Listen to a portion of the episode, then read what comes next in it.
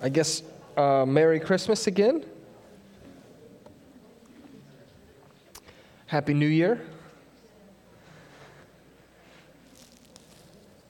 Everyone have a good time yesterday? Most of you? Good. All right, I want to mention just a few things since we did not have an announcement video. Um, we don't have any. It, it was quite the unique season here at the church. Um, I was talking to um, just a friend here at the church, and they said, It has been so busy here at the church. And I said to myself, uh, or I told the person, I don't know what you're talking about because I feel like we can always do more. And um, then after they said that, I slowed down and I thought about everything that we've been doing since the fall. We had um, the fall festival, outreach event. We have Bible club every Friday. We had, um, let's see, the um, Christmas um, Jingle Jam. We had the outreach at Thanksgiving where we passed out all the food.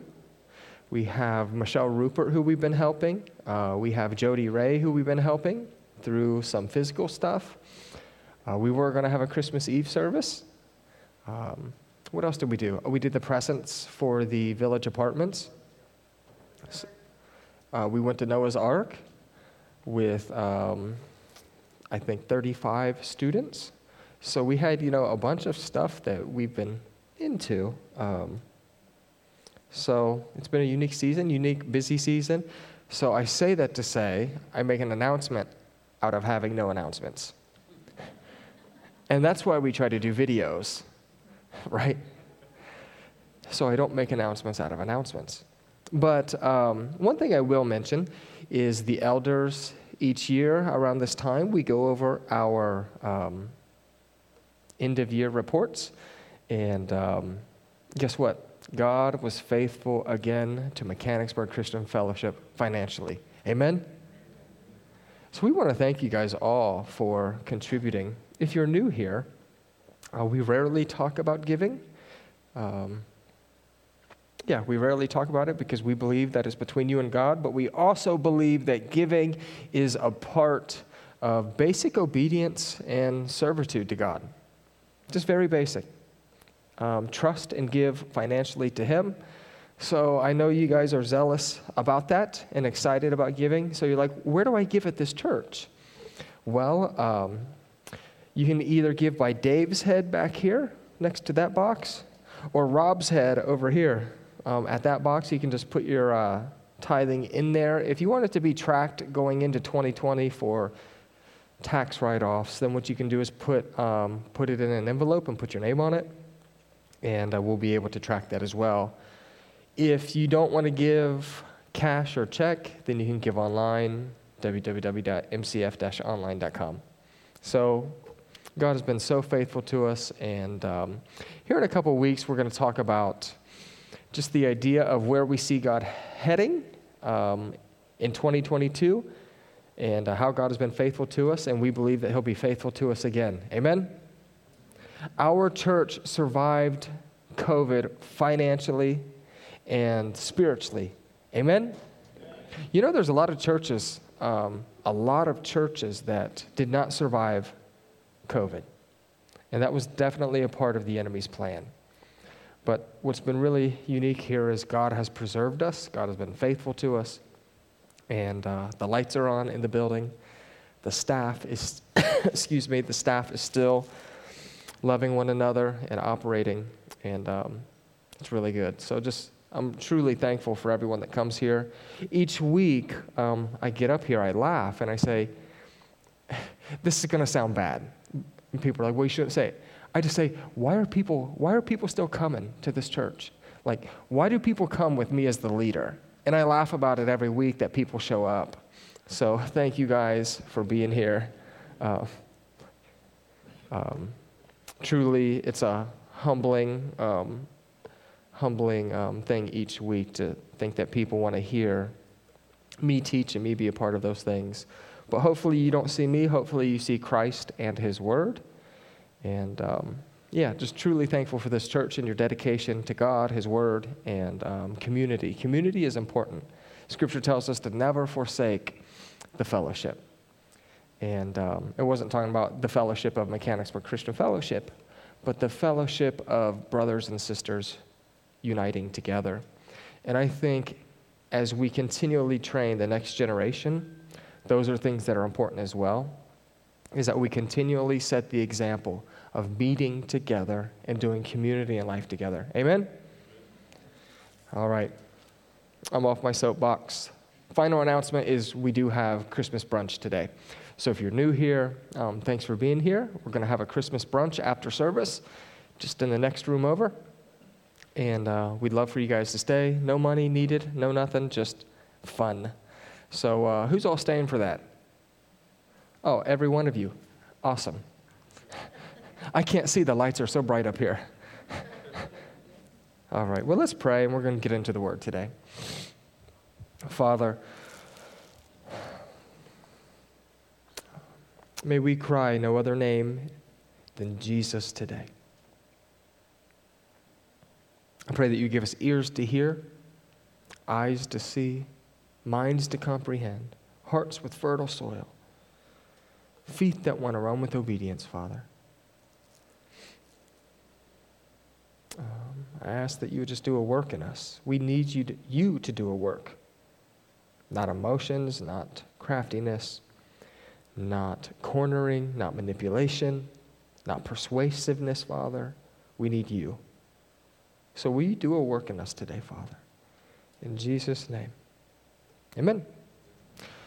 So we are going through the Sermon on the Mount. We've been in it for several weeks. We have several more weeks to go. And um, Sermon on the Mount is found in Matthew 5 through 7. And um, yeah, we're taking our way through it. And today we find ourselves in Matthew 5, verses 43 through 48. And what we're going to talk about is loving our neighbor. Now, um, what was really fun is recently talking with a friend, and what they ended up bringing up is they said, you know, at work, there's some people who I like to work with, and there's other people who are not as easy to work with. Any of you guys can relate? Participating, raise your hand. yeah. Now, all right, for those who are retired, you have some people in church that you like to talk to. And then there's some other people that you run from.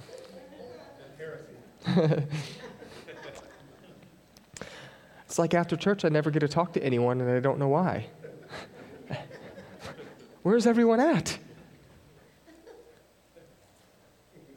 So it's easy, it's easy to interact with those whom we like. It's easy to have fun and care for those who we like.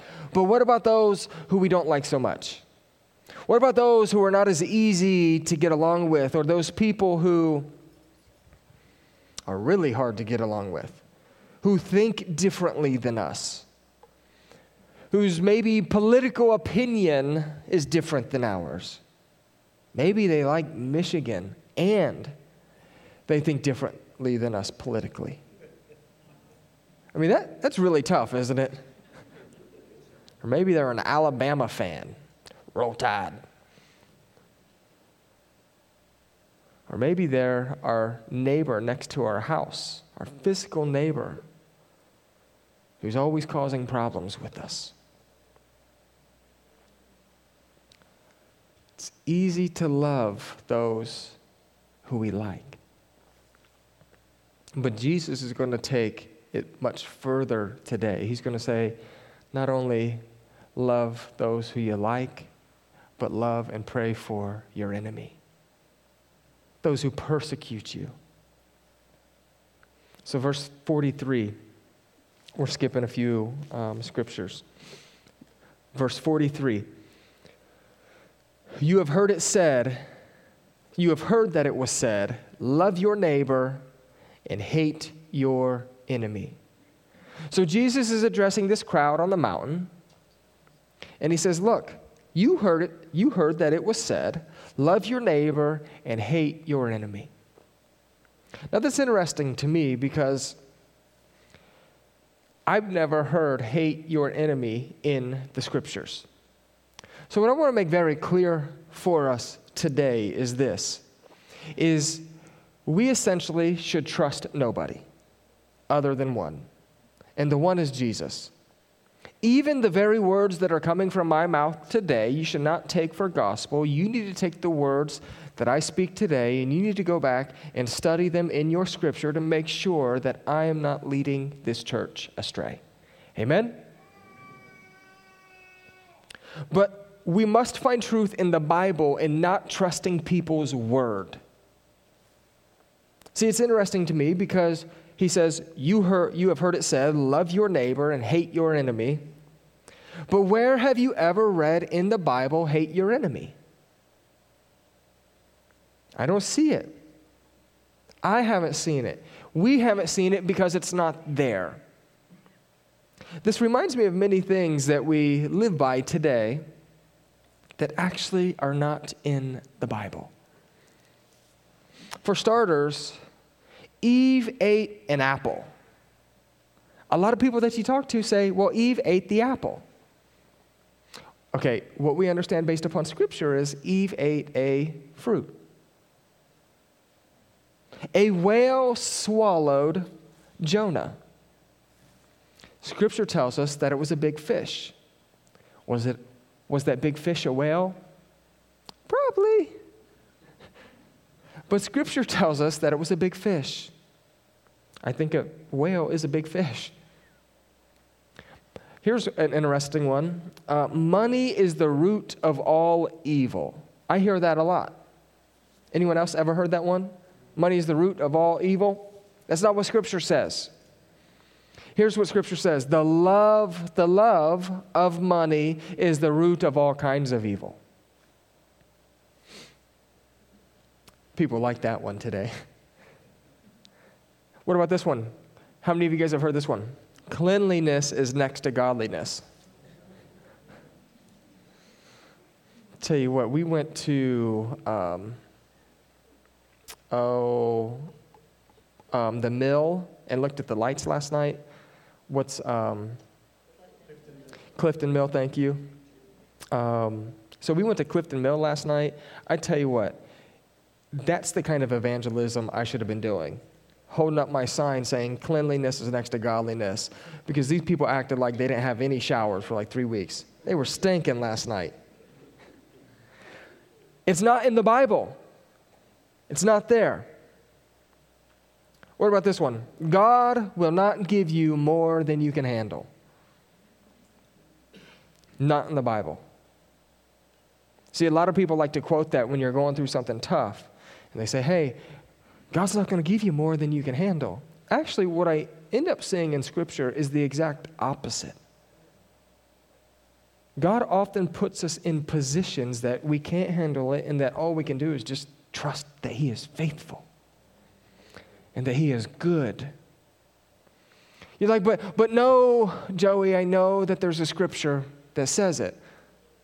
No, there's not. Here's what scripture says 1 Corinthians 10 13. No temptation has overtaken you except what is common to humanity. God is faithful, and He will not allow you to be tempted beyond what you are able. But with the temptation, He will also provide a way of escape so that you are able to bear it. So, does that say God's not going to allow things in your life that's not going to overwhelm you or frustrate you or bring you to your wits' end. No, what this is telling you is, is when you're tempted, He's providing you a way out. So when you face Him one day, you can't say, Well, God, I, I gossiped about this person because there was no other way out. No, God always provides a way out. Amen? So when you're tempted today, God's going to provide you that way out. What about this one? God helps those who help themselves. We like that one too, don't we? Because we want to be able to write off people. We want to be able to just tell, you know what, I don't need to worry about them anymore because God helps those who help themselves. Anyone ever heard, not heard that in Scripture, but heard that one? All right, any of you guys ever used that one? not in Scripture.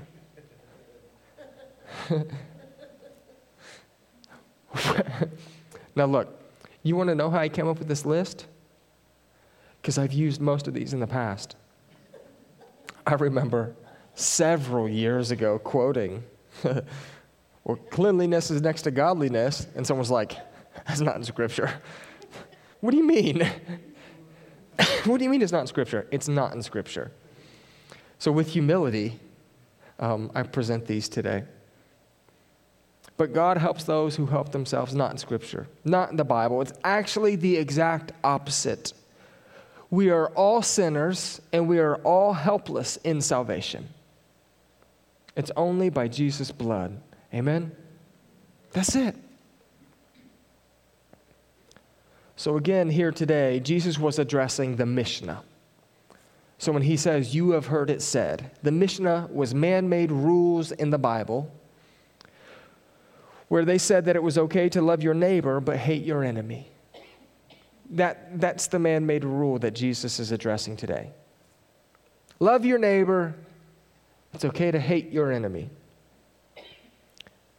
But through our simple observation, we're going to see that Jesus makes it clear to them. See, Jesus is going to up the ante to them. It's not about just loving your neighbor. It's about loving your enemy as well. Here in Matthew 5, Jesus tells us we are not only to love our enemy um, as we love ourselves. You see how they didn't put that in there as well? See, Jesus says, You've heard it said, love your neighbor. But he didn't say, love your neighbor. He didn't say, You've heard it said, love your neighbor as you love yourself.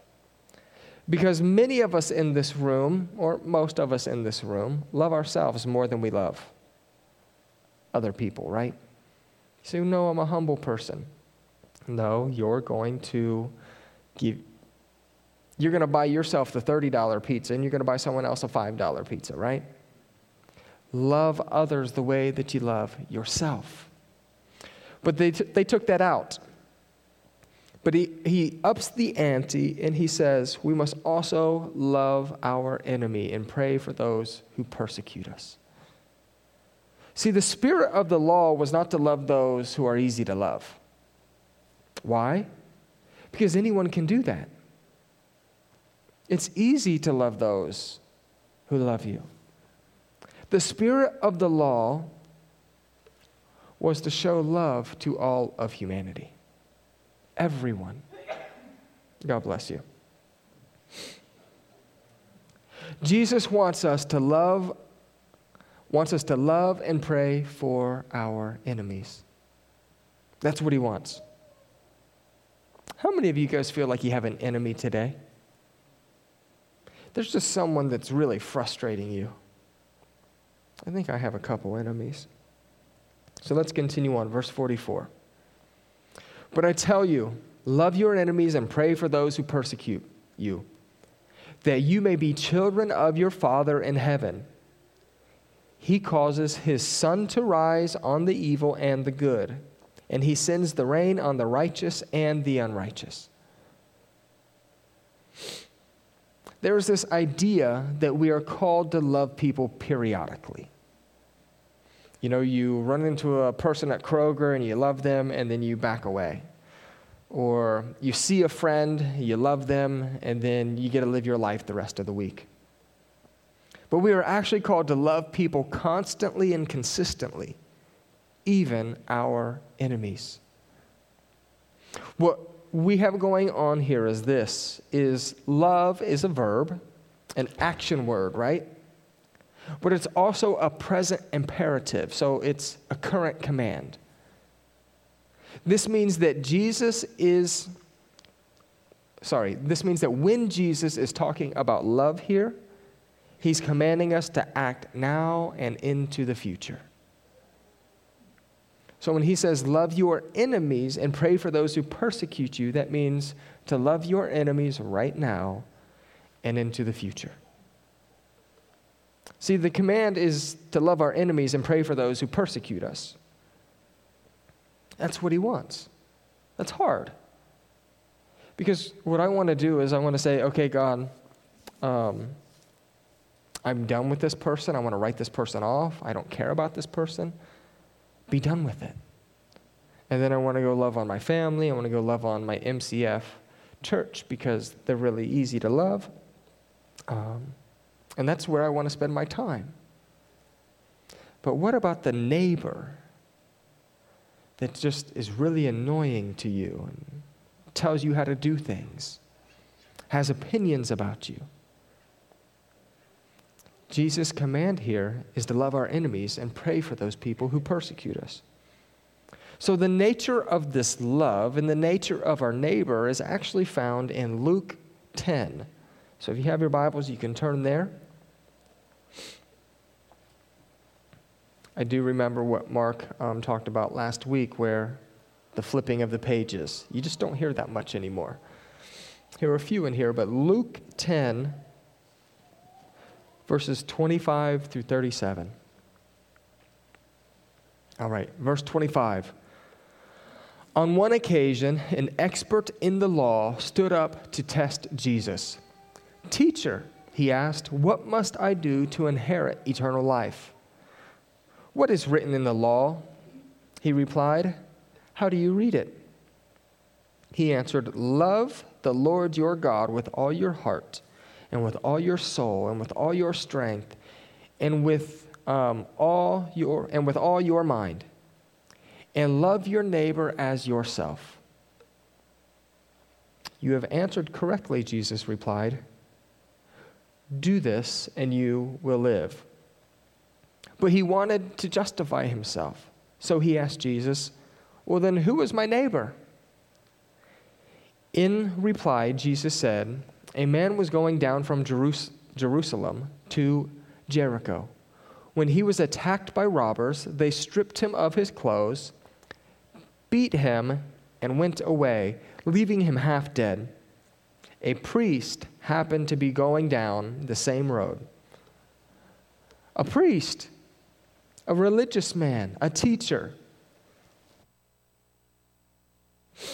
Right? A priest happened to be going down the same road, and when he saw the man, he passed by on um, the other side. So too, when he came to the place, he saw him, and sorry, so too, a Levite, when he came to the place and saw him, passed by on the other side. But a Samaritan, as he traveled, came where the man was. And when he saw him, he took pity on him. He went to him and bandaged his wounds, pouring on oil and wine. Then he put the man on his own donkey, brought him to an inn, and took care of him. The next day, he took out two denarii and gave them to the innkeeper. Look after him, he said, and when I return, I will reimburse you for any extra expense you may have. Which of these three do you think was the neighbor to the man who fell into the hands of the robber? The expert in the law replied, The one who had mercy on him.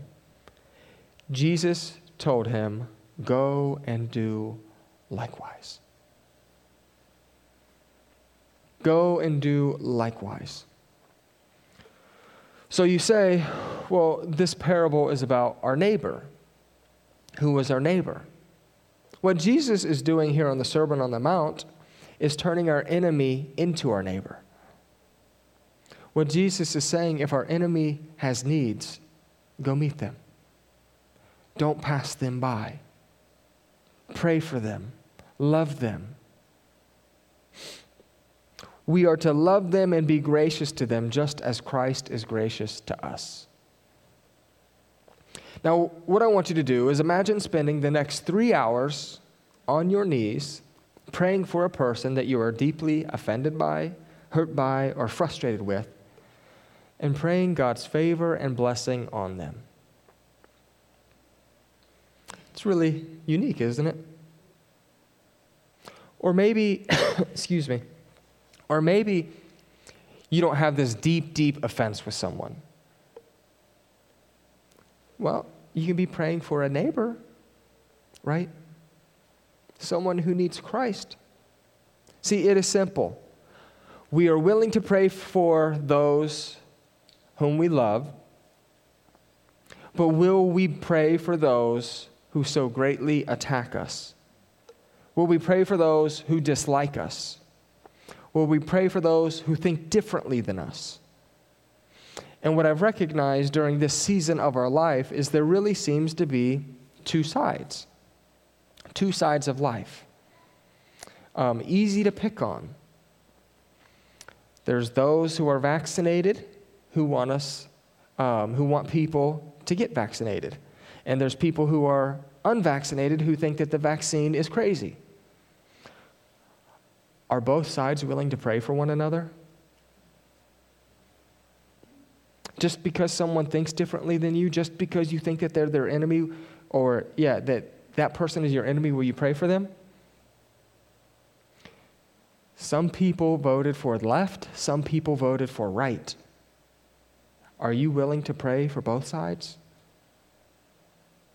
It's not just about praying and having this holy community with, pe- with people who think exactly the same way as you. What Jesus is saying is pray for those who persecute you. And I see persecution on both sides. It's all about Jesus, not our opinion. Amen? Jesus doesn't want us to have love that discriminates. We are to love our enemies on the same level of importance as our loved ones. Loving our enemy doesn't make us a child of God, by the way, but loving our enemy reveals that we care about God. Just because you love your enemy doesn't mean that, um, yeah, it doesn't make you. Just going through the actions of loving our enemy, you can't fake love, doesn't earn your way to heaven. One author says it this way When we love our enemies, we reflect God. As his image bearers, we show what he is like when we put his character on display. We show that we are his children. We can see a daily example of God's love for his enemies when we realize that God does not send instant judgment on evil, he sends his blessing we can see a daily example of God's love for his enemies when we realize that God does not send an instant judgment on the evil. Why is it that we fall short and we sin, and then we know and understand that Jesus will forgive us, and we try to accept that forgiveness, right? But yet, when someone else wrongs us, we want them to pay. Anyone else ever done that other than me? Anyone else ever wanted justice that um, probably was unjust for us to want? But what, um, what we're about to see is Christ flip that and encourage us a little bit differently. Verse 46 If you love those who love you, what reward will you get? Are not even the tax collectors doing that? And if you greet only your own people, what are you doing more than others? Do not even pagans do that? Be perfect, therefore, as your heavenly Father is perfect. So Jesus asks this rhetorical question What reward will you have if you just love those who are easy to love? The answer is none. You'll have no reward. Because showing love to those who love you first is not worthy of reward. Because that's how um, evil people think. You're not the only one who thinks that way. There's nothing Christian about loving people who love you. That's easy. Even the worst of Jewish society, a tax collector, will love his own kind. Right? Tax collectors were despised because they were considered traitors. Romans used local subjects to collect taxes in the provinces.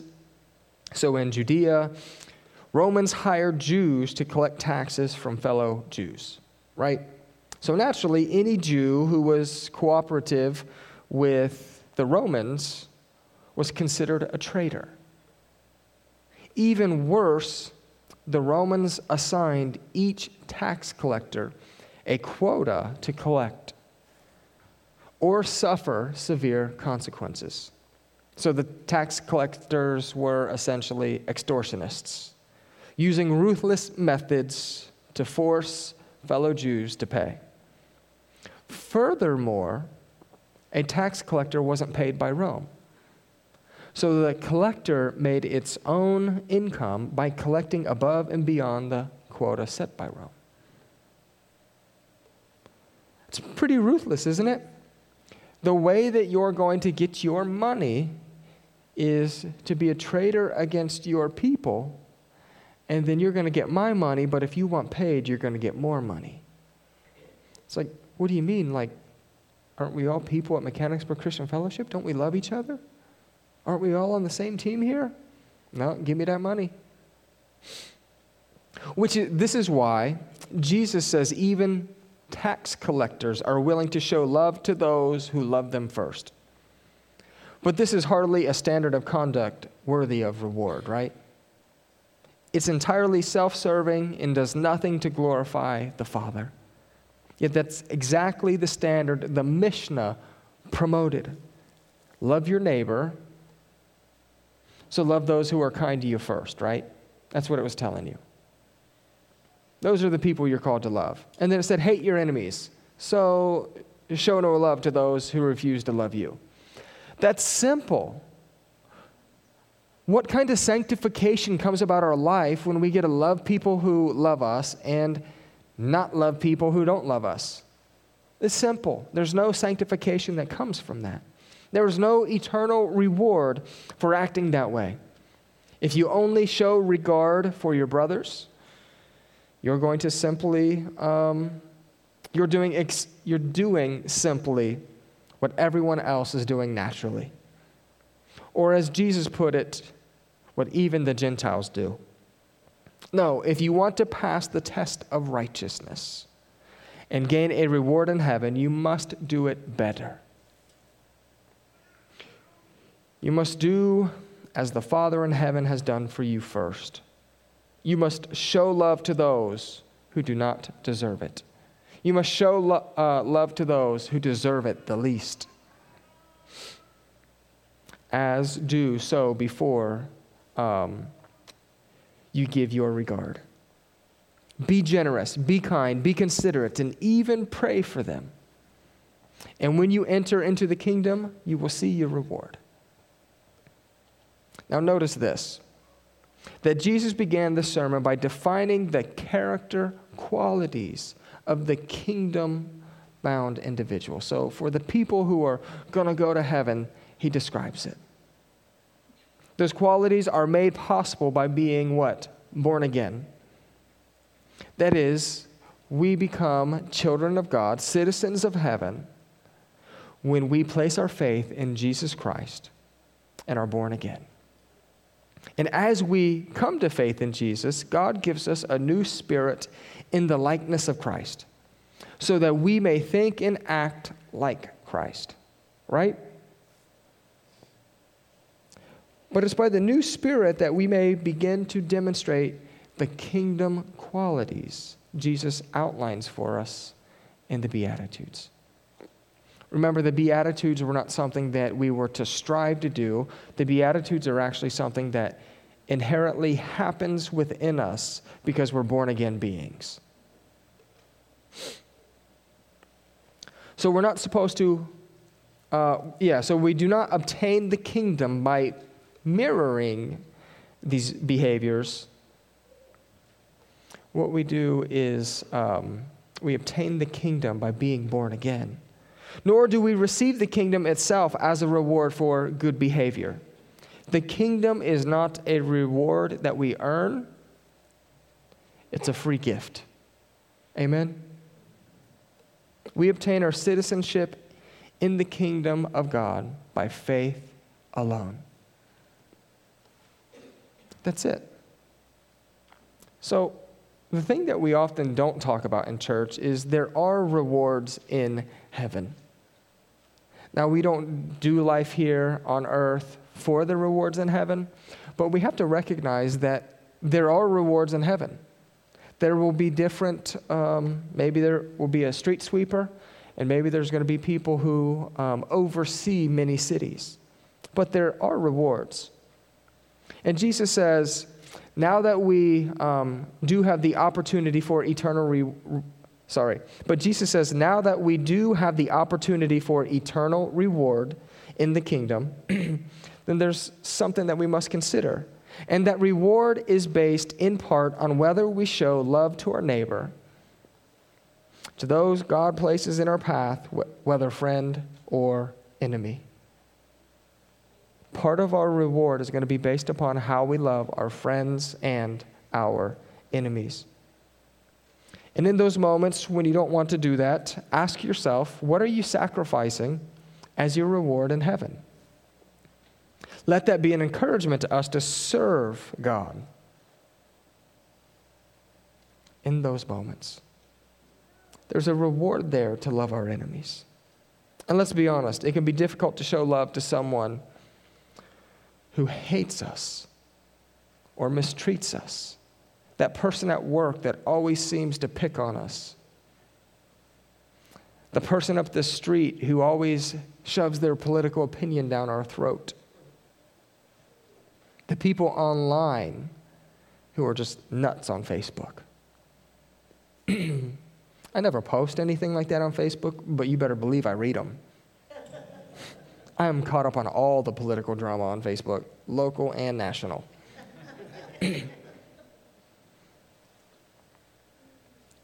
and those people who oppose your thoughts, you get frustrated with them.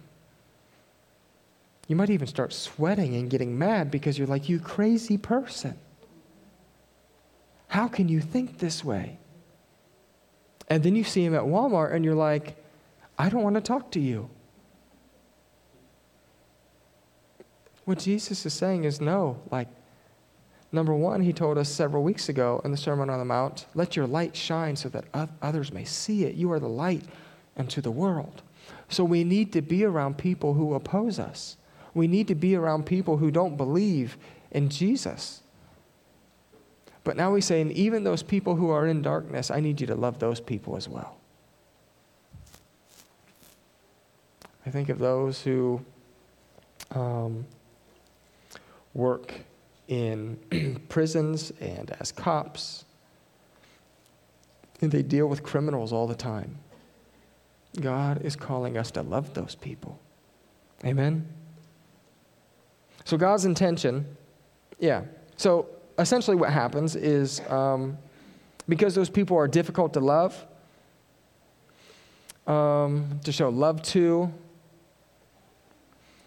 we, uh, those people who mistreat us, they're really difficult to uh, care for, right? We want payback. Or we feel like a hypocrite when we do nice things for someone who we secretly hate.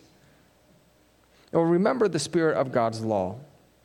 He didn't say, act like you love your neighbor, He said to love your neighbor. So God's intention is that we find our love in our heart for them that we find love in our heart for them. And the best way to do this is to remember how Christ first showed love to you and I.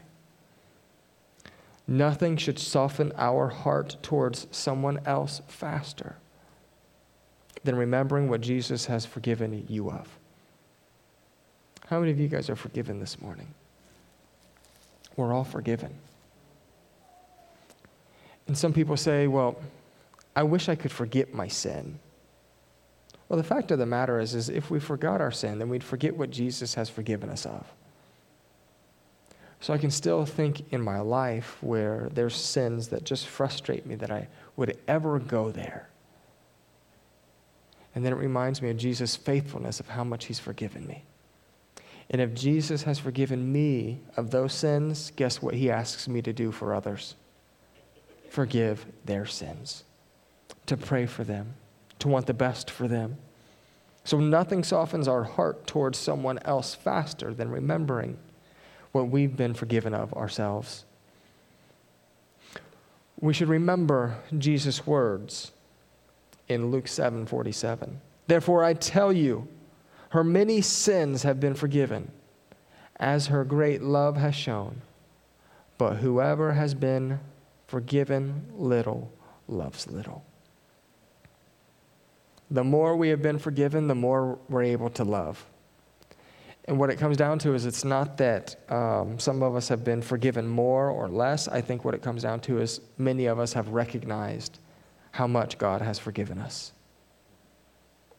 So, the more that we recognize our need for a Savior, the more that we recognize that Jesus has forgiven us, the more that we're able to be gracious in other people's lives. Amen?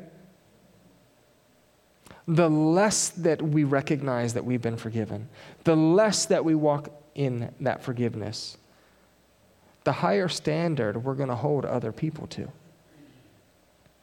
See, um, remembering how much Jesus has forgiven you in your life and how many offenses he's forgiven and how many unkind actions and thoughts he has forgiven will help that. See, that will instill in our heart a desire to show love to others.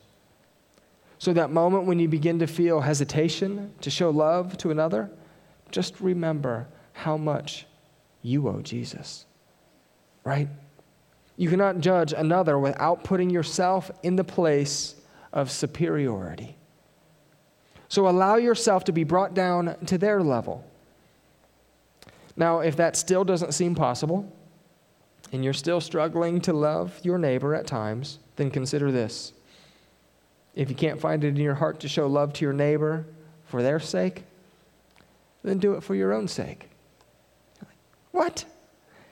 Here's what I'm saying um, there's a reward on the line in heaven. Jesus summarizes this entire chapter with this final verse. Our goal in life should be to be perfect as our Father is perfect. First, because that is the standard for entrance into heaven, into the kingdom. Perfection is the standard. And the only way to meet that standard is through faith in Jesus Christ. The only way you're making it into heaven is to be perfect. None of us are perfect. Only by the blood of Jesus. So when he sees us, when we meet him face to face, it's not going to be Joey, it's not going to be Mark Miller that earns ourselves. It's not going to be Stu, it's not going to be Aaron, it's not going to be Rob, it's not going to be Thick. What it's going to be is the blood of Jesus that gets us into heaven. Amen? That's it. So, entrance into the kingdom is by obtaining Christ's perfection through faith in Him alone. So, secondly, we are called to live in righteousness by striving to equal the Father's standard, which is why it's so important to understand the spirit of God's Word. Obviously, we don't live in a Jewish um, Pharisaic culture, right? So we're not in danger of following the Mishnah rather than sticking to Scripture. You and I get to stick to Scripture today. And sometimes, um, yeah, we live outside of that, but we're called to live by Scripture. But that doesn't mean that we are susceptible to missing the spirit of God's commandment in the Scripture. We may know that we obtain heaven by faith alone, by the blood of Jesus alone. So we're already resting on Christ's righteousness and not our own. But what about our walk of sanctification? And this is where I feel like the church, the big kingdom church, takes advantage of the blood of Jesus. what we say is, well, be, because it's by the blood of Jesus alone, then I can live however I want. And because I can live however I want because of the blood of Jesus, I'll just do what I want, and then one day I'll make it to heaven. No, there's this process of sanctification, of purification that God wants to bring to all of our lives. See, He wants us to develop into purer beings, people who hate sin, who desire everyone to go to heaven. That's what He wants from us. But, um, yeah. Where's your walk of sanctification today? How are you attempting to live out righteousness? Are you doing it in according to the spirit of God's word, or are you merely doing it according to the letter of God's words? Which essentially means that you and I are following our own Mishnah. See, are we the people who are living by God's words, or are we people that are saying um, godliness is next to cleanliness, or cleanliness is next to godliness? Are we living by these ideas of God in our mind, or are we living by His Word? And what His Word is telling us today that we need to love God and we also need to love our enemies. For example, when Jesus says, Love your neighbor, are you loving everyone or only the ones that like you? Or when Jesus says, Turn the cheek, do you forgive those who harm you? Or when he says, Do not commit adultery, do you actively fight the urge to indulge your lustful thoughts? What are we doing? See, see, see, that's the sanctification process. God wants us to turn our cheek, right? God wants us to fight the urge of lusts. God wants us to be honest people. You see, the issue of being perfect is twofold. And as Christians, we typically only think of one side of the coin. We rest in Christ's righteousness to enter heaven, but we forget about that we have work to do in the meantime. And that work is our sanctification. By our faith, we are made perfect before God. And our, um, and our, sorry, by our faith, we are made perfect before God in our spirit, right? So our spirit, when we die, then gets to go join with Jesus. So that's done by faith.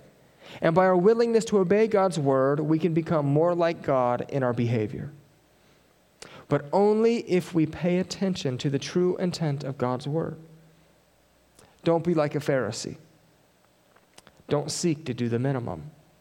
That's what we've seen all throughout the um, Sermon on the Mount. Is the Pharisees were seeking to do the minimum. Don't try to find excuses or exemptions or loopholes.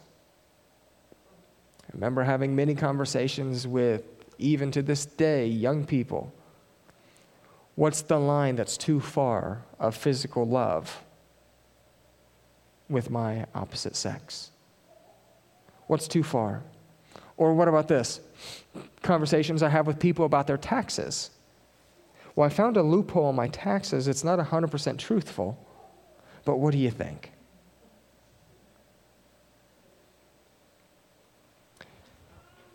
Are we people who are looking for loopholes in this life? What about our Bible reading plan? Are we reading our Bible reading plan to slow down and connect with Jesus, or are we reading our Bible reading plan to get a check mark? Where is our heart? So we can't be like the Pharisees. We can't make our own rules for when God's rules apply to us. We can't make up our own ones. And here's what Jesus says Be perfect as your Father in heaven is perfect. That's his standard. And as you do this, you please Christ. As we walk out sanctification, as, as, as we resist lust, as we resist lying, as we resist looking for loopholes, as we resist looking for exemptions, that pleases God. And as you do this, you please Christ. And as you please Christ, there's an opportunity to gain rewards in heaven.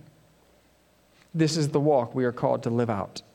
And this walk of sanctification is the single most important challenge, the single most um, duty of Christ, of the Christian life.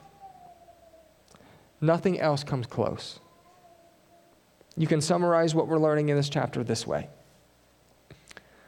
We have to know Christ to enter the kingdom. That's it. We have to know Christ to enter the kingdom. We have to know Christ's word to represent his kingdom. And we must o- obey Christ's word to obtain the kingdom. And what I mean by obtain the kingdom is to have rewards in heaven. And all of these areas are areas that the Pharisees corrupted. So today, when Christ says, Love your enemy, what he's saying is um, just not people who you like, just not people who you care about. And there's a scripture, I'm sorry, I don't have the reference right now, but essentially, um, Jesus is saying, Hey, look, when you have a party, when you have a ball, when you have a gathering, don't invite over your friends Invite over the least of these.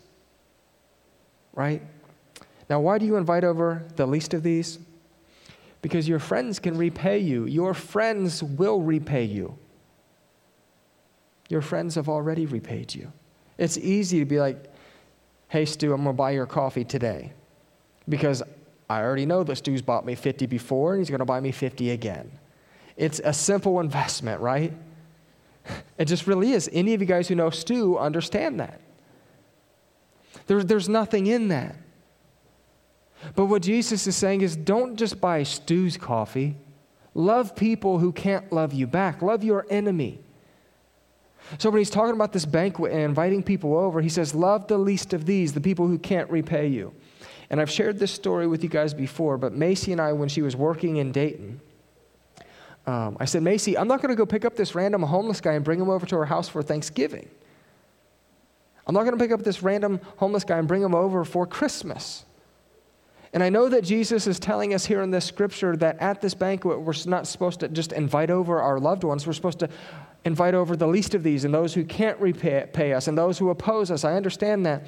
But I'm not going to do it because I don't know how safe having this homeless person over is. Right? In this culture, it might not be a wise thing to just go pick up a random person on the side of the road. I heard a comedian say it used to be hitchhikers were people that needed rides. Now they said hitchhikers are murderers. So now they're like, if you want to get murdered, stick up your thumb. Or if you want to do some murdering, stick up your thumb. And I'm like, yeah, it makes sense. You can't trust people nowadays. And that's where God convicted me in that scripture. See, the scripture um, in the scripture, what convicted me was this idea of I don't know enough homeless people well enough to invite them into my home. So, what I was convicted of is I love people who are too much like me, who are easy to love, rather than finding people who are hard to love. Amen? So, what we have to do today is at work, in your communities, find people who are your enemies and pray for them and seek to create relationship with them. Let's pray. Father, um, I ask today that you would help us um, love those um, who persecute us, love those who are out to get us. Love those who are our enemies at school, at work, in the community, even sometimes within the church, Father. I ask that we would be committed to the sanctification process. Father, that um, as we've learned throughout the Sermon on the Mount, about lust and lying and promises and turning our cheeks, that we would take those things seriously once again. Father, I pray that you would bless the food to our bodies today, that you would protect people from sickness, and that your word would bring transformation to us. In Jesus' name, amen. All right, well, you guys are all dismissed to the, um, I guess, youth room area. We would love to uh, have you all stay.